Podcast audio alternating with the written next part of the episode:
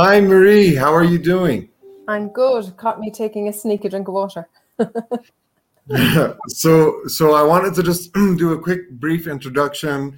Uh, you, uh, you, you, you are a, poli- a police officer, or, an, or you reti- retired police officer? I'm, I'm, I'm transitioning. Transitioning. Okay, and you're also a Irish crime novelist. That's right. I, I write crime set in Ireland. Yeah, psychological thrillers, gangland thrillers. That's sitting with the agent at the moment. There's nothing quite published yet, but it's on the cusp. So emerging uh, at that stage. Yeah, I'm in That's the waiting room for that. That's exciting, actually. It's a lot of work behind writing a full novel.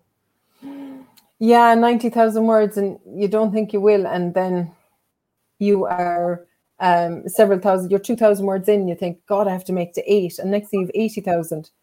And you go, where did that come from? And then when you read back, it's, it's, it's interesting and amazing, but the story carries you on. So it's, yeah. it's interesting that way. If it's a good enough story, it, it carry you on. You usually figure around 10, 15,000 words, whether it's going somewhere or not. Yeah. I mean, I, I personally tried to, to write books, not, not novels, more of, um, um, you know these business style books. And uh, every time i get started i get through you know maybe halfway through the first chapter and then it becomes a, a dead project you know? So uh, I, I don't know i don't know how you had the discipline the, the, you know that determination to actually get through the entire book. That's that's uh, i tip my hat for that definitely uh, you also uh, have gotten a certification in uh, post-trauma growth, uh, yeah. and and this has become, especially in the Middle East, uh, and and I'll I'll openly say this because I think that it needs to be addressed. Mm-hmm. in the Middle East, we tend to, you know, have psychology, have psychological illnesses and disorders be a very taboo subject. Mm-hmm. Which is which is it's getting better now and we're growing through uh, we're, we're in a growth phase where it's becoming more public uh, it's being discussed mm-hmm. and i find it fascinating uh, uh, that that we can have you here and we can talk about uh, a traumatic experience and and and what we can do as people who haven't been through it to help mm-hmm. others get through it and not necessarily recover but at least live with that uh, lingering kind of sense of uh, of uh, of that that stress that that we had experienced. Absolutely, and the the idea, the concept of it was um, around. Oh, it's it's really recent. Um, the idea of growing from great suffering brings uh, great learning is is ancient, but actually addressing the theory around post trauma growth um, started to be developed in the nineties and in certain areas, then um, people picked up that study from uh, two academics called Tedeschi and Calhoun, and they developed in around 1999 a post-traumatic growth inventory. so it was the concept that growth was measurable, and you could attribute um, certain growth to certain traumas. Um, then we'll say in around the two, 2013, um, people started looking growth, post-trauma growth for, we'll say, bereaved parents um, and interestingly, actually, some of the lead thinkers in this and some the PhD students and academics are have gone through a, a certain trauma themselves, and they have they have seen seen the growth and they have learned from it themselves, and they've they've developed it from their own observations and their own learnings. And actually, interestingly, I didn't realize I went through a post trauma growth until I started to study it. Wow. I was doing my my higher diploma in in coaching, coaching psychology. Um, I took on um, post trauma growth as an aspect to zone in on. I did my project on um, coaching for post trauma post trauma growth and coaching for bereaved parents. And in my study of it, I realized I had gone through it. I had suffered PTSD as, uh, for an injury in the line of duty as a police officer. Um, I uh, interestingly, the the crime writing came out of that, um, and that's why it's an intrinsic part of my makeup because I started writing for therapy. Um, it was it was getting out of the bed into the car, driving. My my injury in the line of duty was a head-on collision. I was driving a patrol car, and getting into a car was traumatic. Going outside the door was traumatic. um, being in spaces, open spaces, closed spaces, all that was traumatic. The right. writing actually was a catalyst to me getting out, getting into the car, being around people, being in public, uh, and dealing with anxieties. And I continued to write, and hence signed with an agent. And you know that was kind of, oh my god, this happened. But these were all tiny steps in a growth process that I didn't identify until I started studying it myself. Right. And I realized the power of this. I realized the power of a growth, the, the idea that, um, you know, there can be a change in a person as a result of a struggle with a highly challenging experience. Um, and a lot of people, as you said, we need to open the um, conversation around trauma. People are very afraid of that word. You know because what is it? What is a trauma? A trauma is something significant enough that you that that causes such an imbalance in your life that it changes your regular day-to-day living.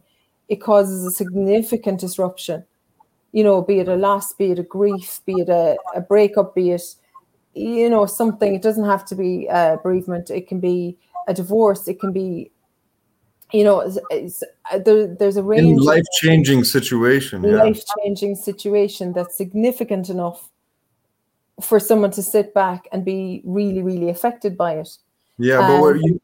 Sorry, I don't mind. Uh, uh, uh, I'm sorry for interrupting, but uh, you mentioned that you didn't realize that you had experienced that PTSD and and that makes it a little bit harder for people to even support you if if you're mm-hmm. you don't recognize it yourself uh, so mm-hmm. I think I think uh, just to, to you know uh, at one point from my end is that I think that having an awareness that everyone is going through something. Something, you know, yeah. everyone's going through some sort of stress.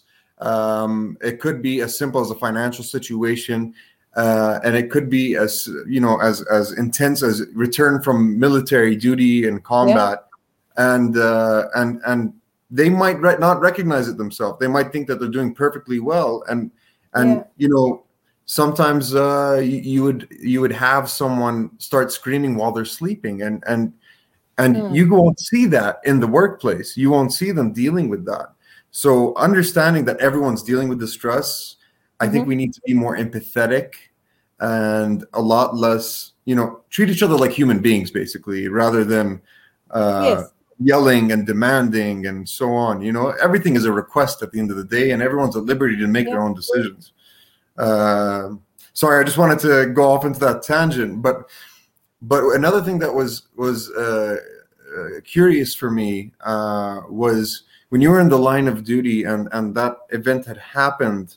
Mm-hmm. Uh, uh, did you did you acknowledge that you had that PTSD in that moment, or or or or was it just get out of it? Um, the PTSD, I, I, would say, diagnosis came after it. It was it was the development and it was the coping I had with the aftermath of the this incident that could have um, taken my life. Basically, um, it was the head-on collision and was crushed into a car, and it changed the trajectory of my career. Um, and it was that realization that when it, you're sitting there going, um, it, it was the sudden realization that things are never going to be the same. And then when I got the PTSD diagnosis, that made sense. And when I started t- studying the post trauma growth, the emergence from it then made sense.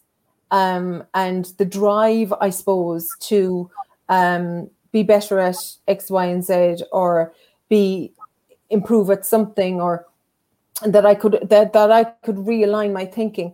And the the intrinsic thing for me was, and and looking back in hindsight now, I can identify a point at which I took up the writing because I I knew that I was limited in what I could do as a frontline worker. And I had to find something else I would be good at because that was my nature. I had to find something else that I would be good at, that I would be rewarded for. And hence taking on the the coaching and the, the post-trauma studies again finding something that I could be good at. It's that drive forward that that you never lose. If you've had that, you won't lose that. You won't lose that because of a trauma. You won't lose the way you are. The trauma is it happens to you. It isn't you. You are not the trauma. You are not the grief. You are not the stress. you know the stress is there with you it's on you it's like there's an irish saying tá brón orm the sadness is on you it's not you it's you know it's it's part of you that you can that you can park and move and sit beside um you carry it along in your life as, as, as i said some i um I, I remember saying to a coaching client one time there's three people here. There's the person you were before the trauma. Mm. there's the person you are now because of it. And it's the person you're going to be with it. And you're taking everything you've had all along all the good bad and the ugly or who you are now in this very moment because that's the moment that matters and who you and you're carrying all that forward. So right. it's the post trauma growth is the idea of how you can carry that trauma forward to be you with that trauma and in spite of it not because of it but in spite of it and it's not for one moment leaving behind your experience of it but it's it's it's finding a way of finding let's say a pocket in your jacket to, to to simplify it a bit it's finding a bag big enough to carry it until it's it, it's reduced right. enough to, to, for it to fit in your handbag or fit in your man bag or your wallet or your pocket right. but you take it from the burdensome weighted sack that's full of rocks to to like it's still there. It can be maybe folded into a, a, a more manageable a more hand luggage if you like. Right. so it's, right. it's that it's that carrying forward and it's finding the ability to carry yourself forward in spite of that trauma and carrying it forward with you. It will it, it will never be you. It, it doesn't define you. It changes the way you your outlook you know it, and, and, and i'm speaking from a personal point of view like it, it changes your outlook and every, everybody is different. And if, if, if you can carry that forward and and and still have strength and it's it's not resilience it's more than resilience. Resilience is just bouncing back from uh, something whereas the post-trauma growth is, is that growing in spite of the trauma. It's funny and it's not an easy road. It's not it's not a, oh you wake up one morning and everything is fine no there, there's steps you have to take and there's there there's a road you have to go down. And you know there's stops and starts and different things but it's doable. And that's the mm-hmm. important thing. It is a journey. It is a door you can open and it's a path you can walk. If that if you choose to walk that path if you're ready to walk that path and if you wish to walk that path. Some people aren't ready and when they're not ready then that's when they need to stay where they are regain their keep it counseling or whatever methods they use to cope with what they have dealt with and then what if they've enough counseling what if they've exhausted the need for counseling to an extent that further counseling won't um, It'll be counterproductive. Them.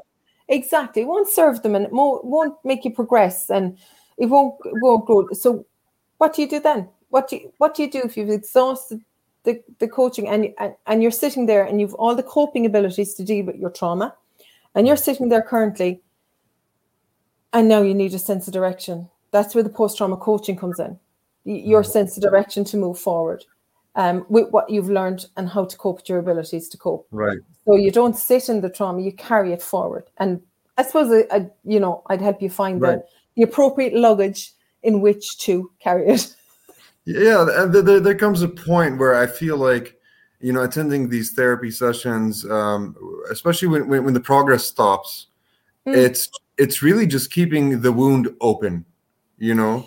Yeah. Uh, it's it's like you said, it's about learning how to live with it and in spite of it. So I've actually heard of cases where people have come through a PTSD uh, mm-hmm. episode, mm-hmm. uh, or sorry, not an episode. A, uh, a they've been through a yeah. traumatic experience, uh, mm-hmm. and then they actually not only uh, continued uh, in spite of it, but they actually started using it as fuel to launch their careers. Um, and and uh, such as you have done in in, in, a, in a manner of speaking you've mm-hmm. you've literally gotten the certification in post-traumatic stress mm-hmm. uh, and, yeah. and that's that i mean that's a big fuel factor whether you, you i i you know according to what you said uh, whether you realize it or not I, i'm sure that was a big factor in in leading you in that that direction yeah, I mean, I was I was drawn to it because I I have over two decades of experience as a police officer. You're landing into someone in a most traumatic situation, and in that in that traumatic situation, you have to find those words because all your senses are heightened. So whatever anybody says, does, you know, you may not remember you remember the bad things you remember negative things someone has said. So so we've always had to find as police officers we always have to find the way to be in the trauma. So uh, that's where i don't have a problem. That's a, an advantage in a way because i don't have a problem sitting in a room if trauma presents itself. You know that's half the battle. It's the whole you know um don't shy away from it. It's part of the person. That's that's that's like saying oh don't bring your arm in don't bring your foot in. You know it's it's part of the person. It, it you know it's not functioning like a limb but at the same time it's um it's part of the person it's part of their makeup. And if they're they're there and then which is the the there and then of what has happened to them impacts on their here and now and it is the cause of them not moving forward then it's relevant. And it's relevant in the conversation and it's relevant to be addressed. And like it's opening that conversation around trauma. And as a coach, if you're afraid to sit in a room with a bereavement or with a trauma, then that's where you know maybe shouldn't tackle that until you're ready. And so, as as uh, over that two decades of experience, landing into a traumatic experience, and I suppose finding a way to kind of center yourself to know what to do, and then I suppose my own trauma and the the crash. I've had own personal trauma beyond that, which is probably a topic for another day. But what I will say is is my particular focus on a project for um, uh, coaching post trauma for bereaved parents. That you know that is relevant to me, and that is very and you know a lot of people are afraid to sit in a room with that kind of grief or with that kind of trauma, and I think it's finding a way to open that dialogue with people. And again, like if you're like that for managers and that if you are dealing with someone who is returning to work after um, a particularly traumatic experience like miscarriage, like baby loss, or like bereavement, family bereavement, friend bereavement, anything like that. As a manager, you need to know, you need to put on your empathy. You know, you need your empathy hat, and you need to know how to properly integrate a person back into a workplace because their lives will have changed. They, they'll have altered. You know, you know, you have to be mindful of your the words you use, the terminologies. For example, you know, there's there's no point using words like at least when they're still in what if and if only. Yes. You know, because your at least could be extremely damaging to their, you know, and they're two words, and they're two words that can, you know, two words there which a preface. It's a preface to. Oh, um, you know that actually that, that actually triggered a thought for me here. Um, I you know you have that that manly mentality where it's like oh just get up and deal with it you know like yeah. uh you know why are you complaining just keep going you know yeah, and yeah and and and to a point okay fine like i i've learned to embrace uh, a little bit of that manly attitude but i don't impose it on others by any means mm-hmm.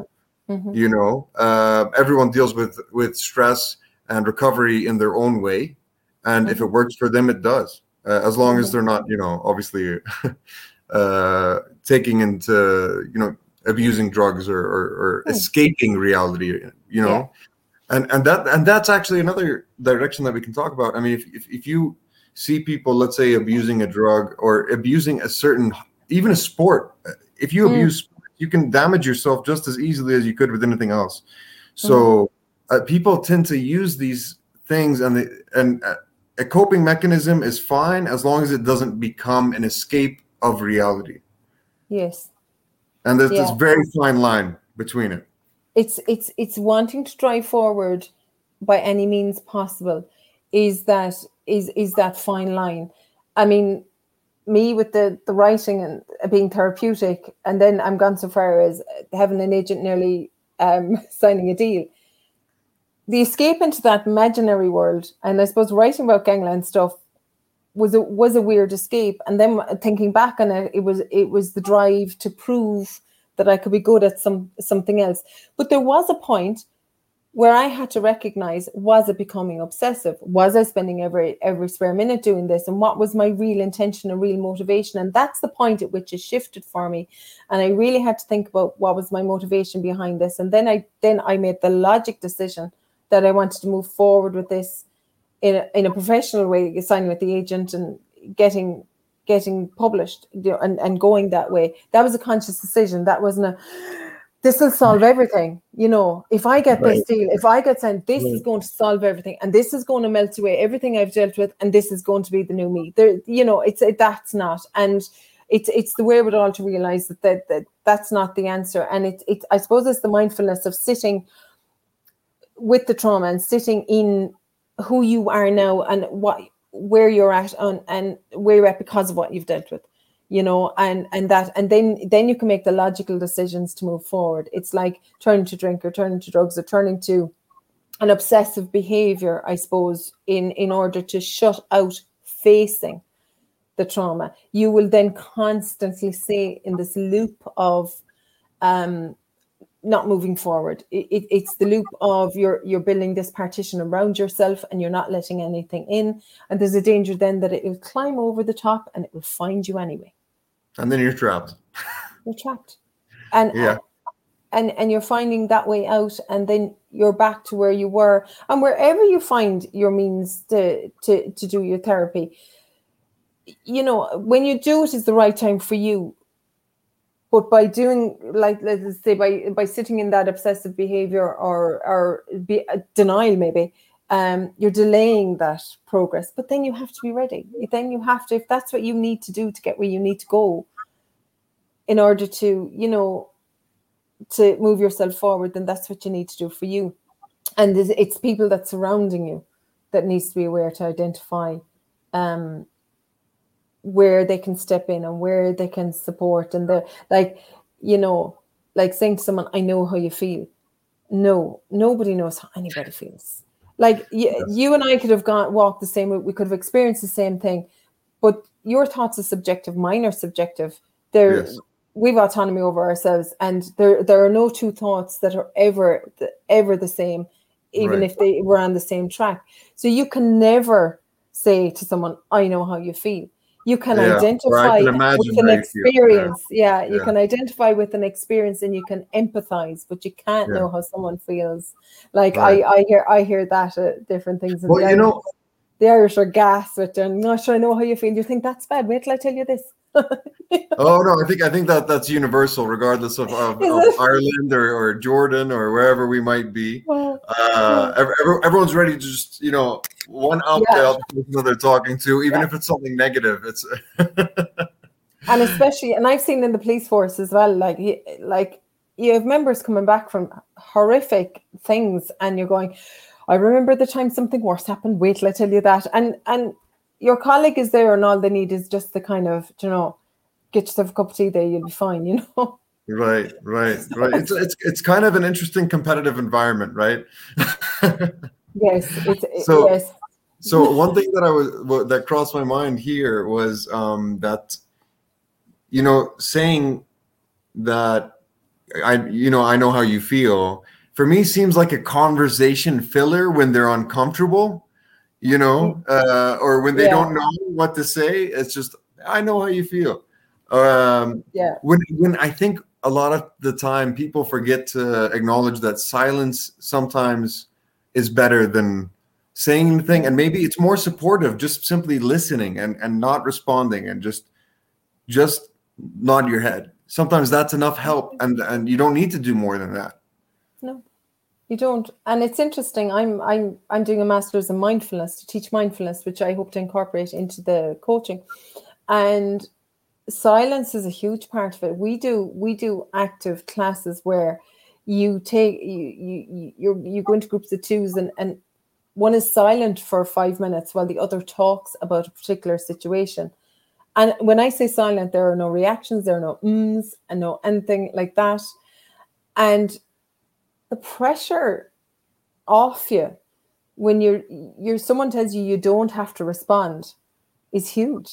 It, it- it's, hugely relieving. And I think we want to jump in and we want to help and we want to fix and we want to say, I know you feel and it'll be fine. And saying I know how you feel is fine if you have the emotional intelligence to judge the room, judge the scenario, judge the person's feelings, their their body language, their reaction. If your emotional intelligence is tuned in enough for you to say that and it'll land in a way with the person, that's fine. but a lot a lot a lot of the time i feel uh, we get in this habit, especially in the work environment, where there's a problem with the system, we fix it. There's this, you know, we fix it. Oh, yeah. But in terms of humans, not everything can be fixed, and not everything should. A lot of the negative experience that the experiences that I've had in my life, uh, I've learned to embrace and learn from, and and actually grow from as well. Um, as as as contradictory as it might seem, uh, it depends on how you take the negative experience and what you do with it. You know, um, it doesn't have to be all bad consistently for the rest of your life. Uh, it's just a matter of understanding that it's not something to fix; it's something to adapt to. Yeah and and if if people surrounding you and supporting you are given that that release that they're not required to fix then they become li- better listeners and they become better in the the silence and holding the silence and holding the space for someone to be what they need to be in that moment. Just like if if if they need to fall apart that's fine. They can fall apart knowing that you're there to help them pick up the pieces and another day they could be fine and they'd be the ones holding you together. Mhm. you know like just because you've suffered trauma you can you can laugh and you can be there for somebody else. You can still do that. And in fact distraction is quite good and sometimes showing up for someone else can be a therapy in itself because you feel you know people aren't you know stepping you know on eggshells around you or something like that. And interesting that leads me to, to another question is the the loaded question. I suppose as a manager as well in workplaces or non-workplaces is the how are you question. That is weighted so much. And it's one thing you should never ask unless you're prepared for the answer to be anything other you know than i'm fine. The You know, number and- and of the- times I have said that exact sen- sentence, you know, how are you I, this they always say kifak in Arabic, which is how are you. So uh, it's it's it's really short compared to how are you. But uh, yeah so so sometimes they say how are you, and and and you see that it's a genuine question, and you feel like it is. So you start to give a genuine response, and they go, no, you sh- you should say that hey everything's good. And I'm like, don't tell me what I should say. If if anything, you shouldn't ask me that question if you're not prepared for my answer. Yeah, it is. You know? That is a hugely weighted question, and especially if, someone is, would say, returning for work or back into your group or environment, it, it, it, having suffered a trauma, the "How are you?" question is loaded, and it really is. Unless you're prepared to be that proper listener, um, you know, are you are you how is your emotional intelligence high enough to deal with the answer? Can you be empathetic, not sympathetic? Um, can you you know can you listen? Can you be the person that listens? I mean you can show empathy without asking that question. You can show it in actions. You can reframe the question. I hope you're doing okay considering what you've dealt with. You know i wish you strength. You know there are other ways of saying how are you? But the asking the how are you? question is is just loaded if you're you know if you're not prepared for the answer how do you think i am? Do you not realize what i've gone through you know fuck sake Yeah. Well, well I mean, you know, there's, there's multiple perspectives to be sought out here. I mean, as the manager, Mm. you can't really know what someone went through. Um, so Yes. it, it's kind of unfair for the person who's been through the PTSD to assume that you know they know as well. exactly yeah But also, there's a there's a really intense amount of of uh, undiscussed, and it's it's not brought to, to the topic. They say that the new management style should be coaching, and that Yeah. means that before you go to work, you got to wake up early. Wake up, not just wake up, not get out of bed, but I'm saying like really wake up. Wake up, Uh, yeah. maybe go for a run because your Mhm. responsibility is not only the financial benefit of an organization it's also is your team mentally there uh, Yes. how can i support the team? Uh, asking the how are you means really sitting down and listening when they respond.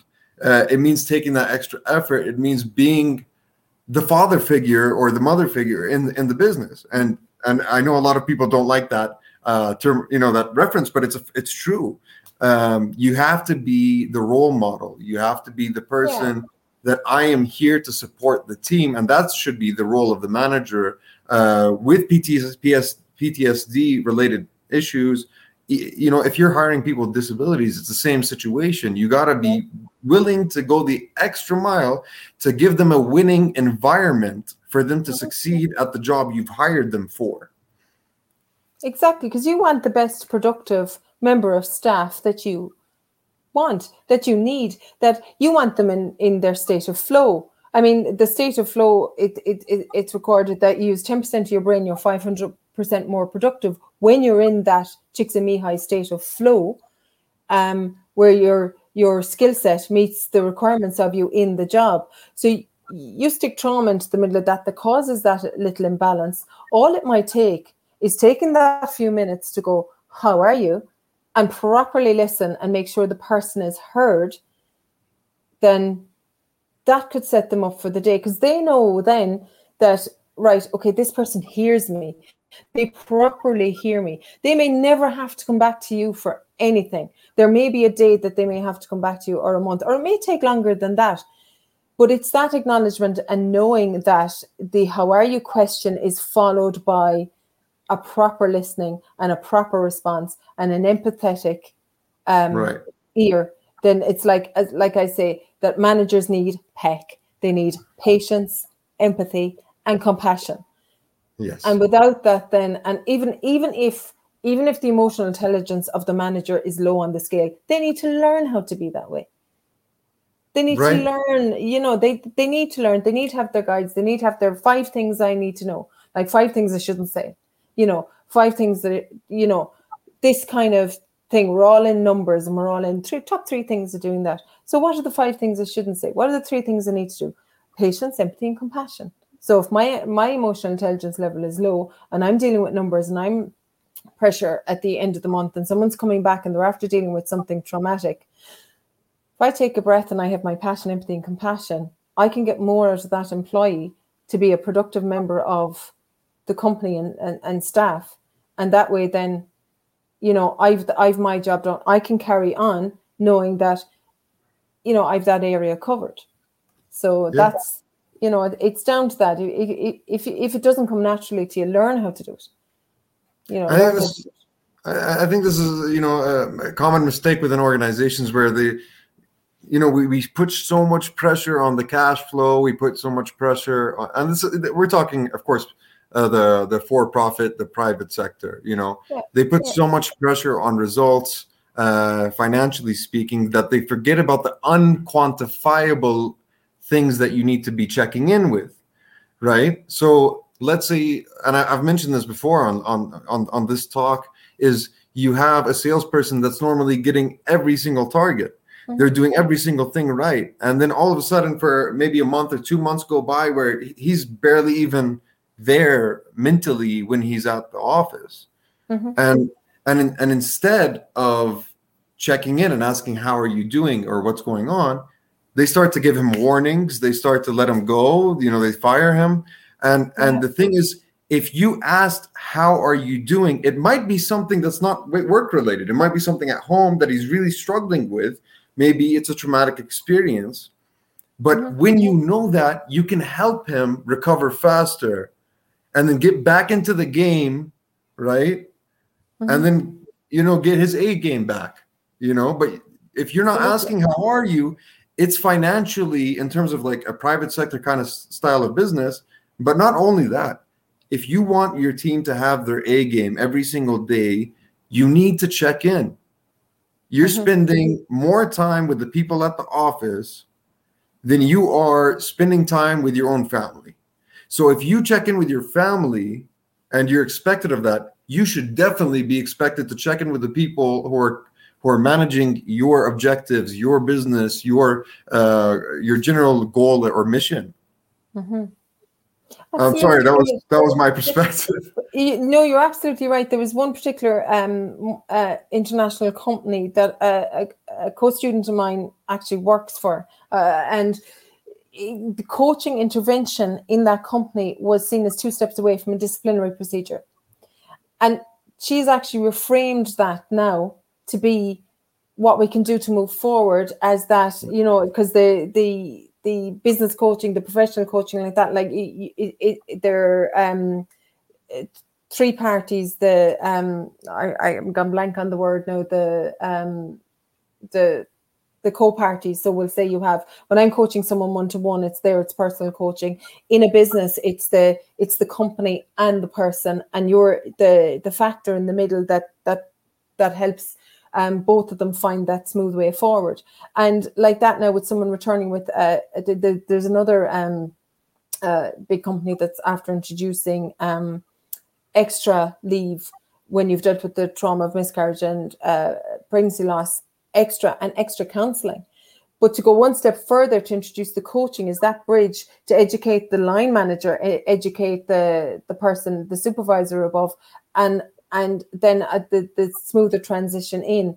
Because you know and eh, you're providing the stuff for the the member of staff. And then if you provide it for the managers and educate them and then it it it broadens out. It it then becomes a habitual. It becomes the norm. It becomes the environment and it becomes an environment of a safe place to be to, to, to you know to to be yourself to be the, your authentic self in order for you to move forward.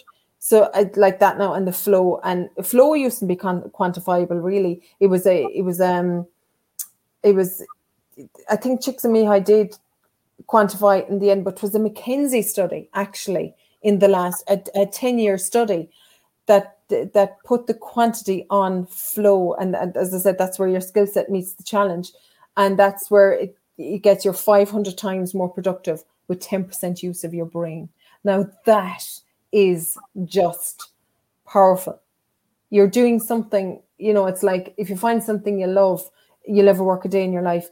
But okay, you're going into work and okay, you might love it, but is your skill set meeting what you need? Where is the imbalance? And how what can we what can we do to redress the imbalance? Where can we get you into flow? Where can we get you into the most productive way? And like that with trauma, it upsets the balance so much that you need to find that find that balance again. And trust trust your member of staff trust your colleague to have the resilience.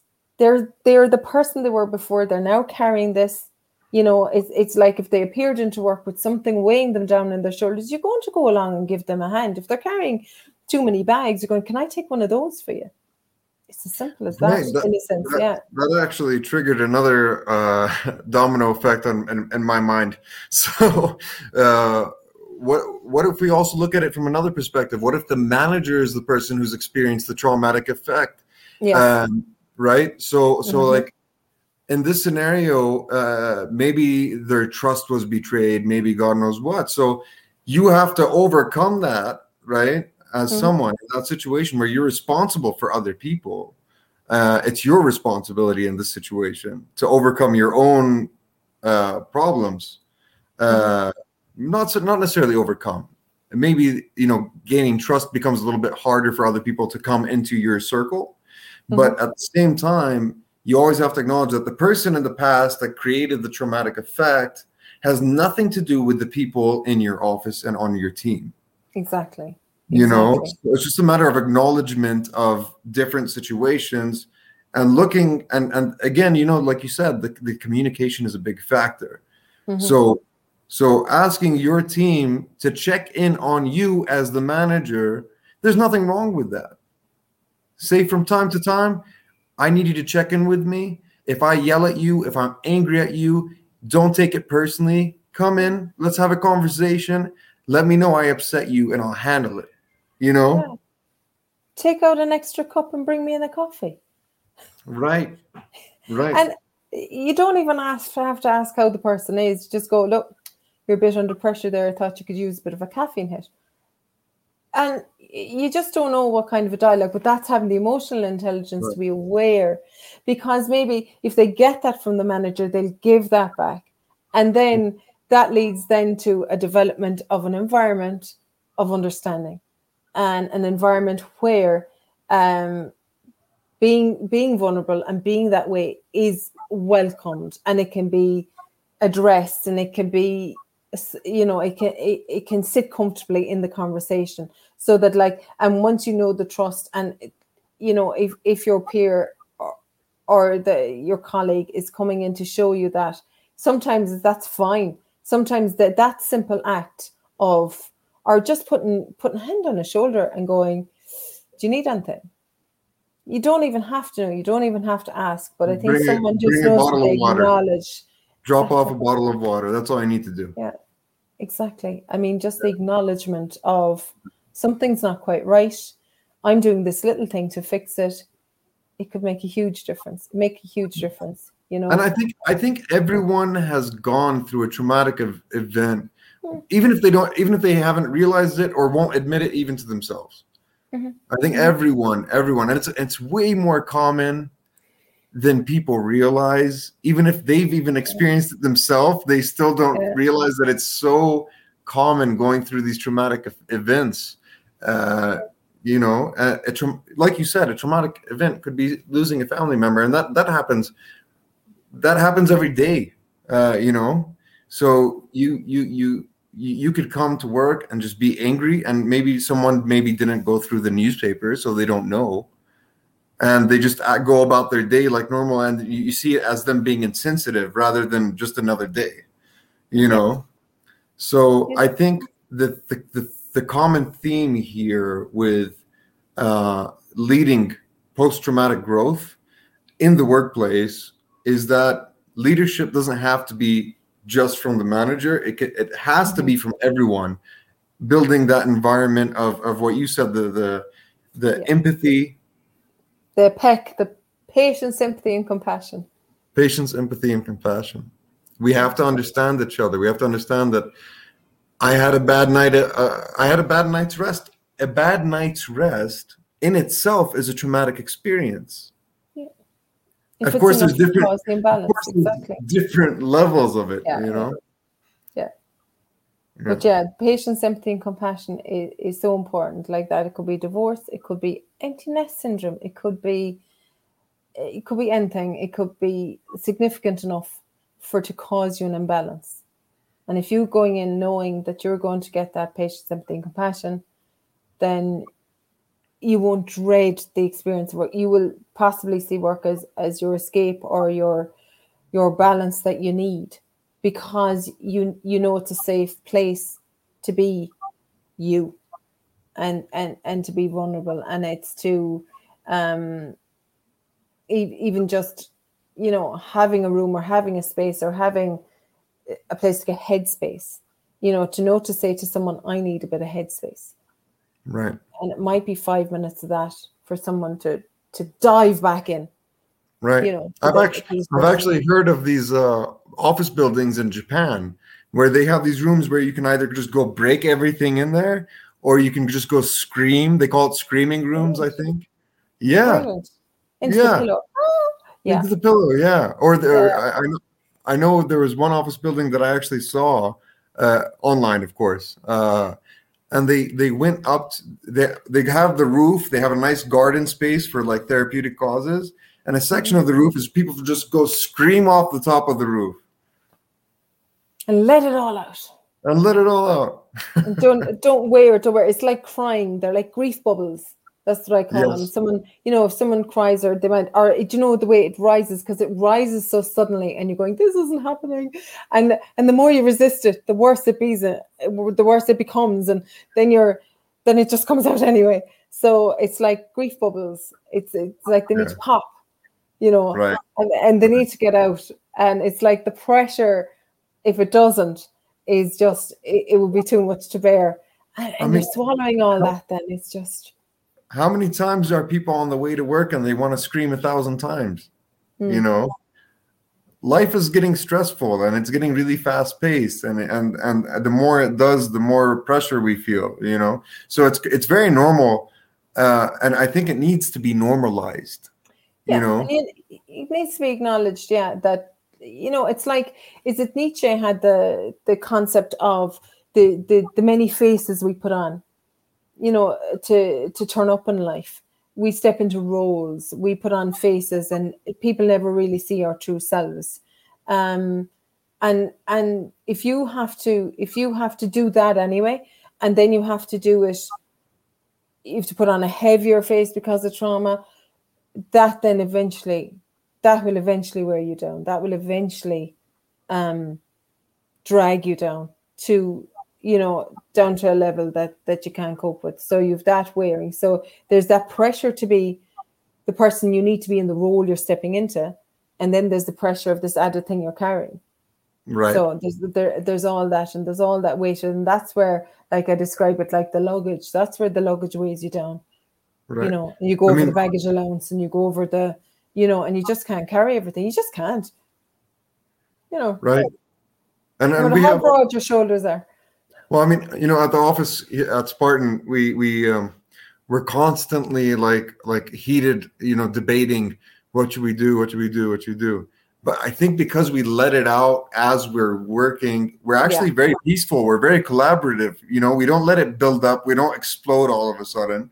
Mhm. So so we're very collaborative. We don't mind having these heated conversations, and I think a lot of people need to understand that there's a difference between a heated conversation and an all-out argument. Hmm. You know, there's a heated debate. conversation that's constructive. You're you know there's that as, as bob was saying the other week was the the the intelligent disobedience. There's Right. the intelligent disobedience debate. And then there's the you know the, I, I loved that talk. It was fierce it was fierce interesting. And and there's that concept. And there's the there's the trashing it out and the brainstorming. That's passionate. That's you know that's necessary. You know the the thought progression or thought generation generating thought is a skill in itself.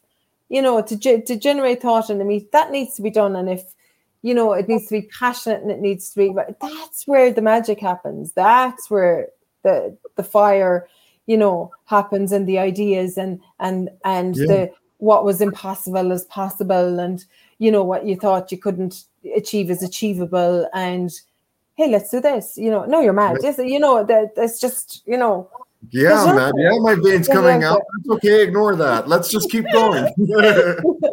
I'm growing a second head. Don't worry about that.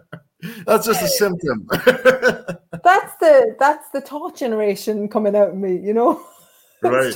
Like bursting with ideas and it, it, it, it comes out elsewhere. But you're right, it's out. It's out in the open, it's Right. out on the table, it's it's examined, it's it's it's almost forensic in a sense. It's, it's once it's out on the table, you can you can dissect it. Dissect it. Right. Right. Exactly. You know, that- I, am a, I'm a big fan of brainstorming sessions, group brainstorming sessions for this reason. It's like we sit down, we put it on the board, and we just keep going, just keep throwing ideas. Even if we argue, keep going.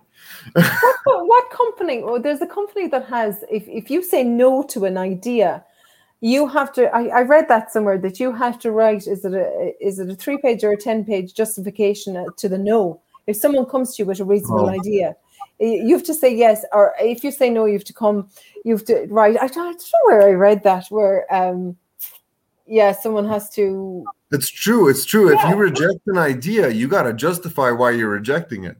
exactly so i and, it- and it uh, has to make sense. The rejection itself has to make sense to the rest of the team.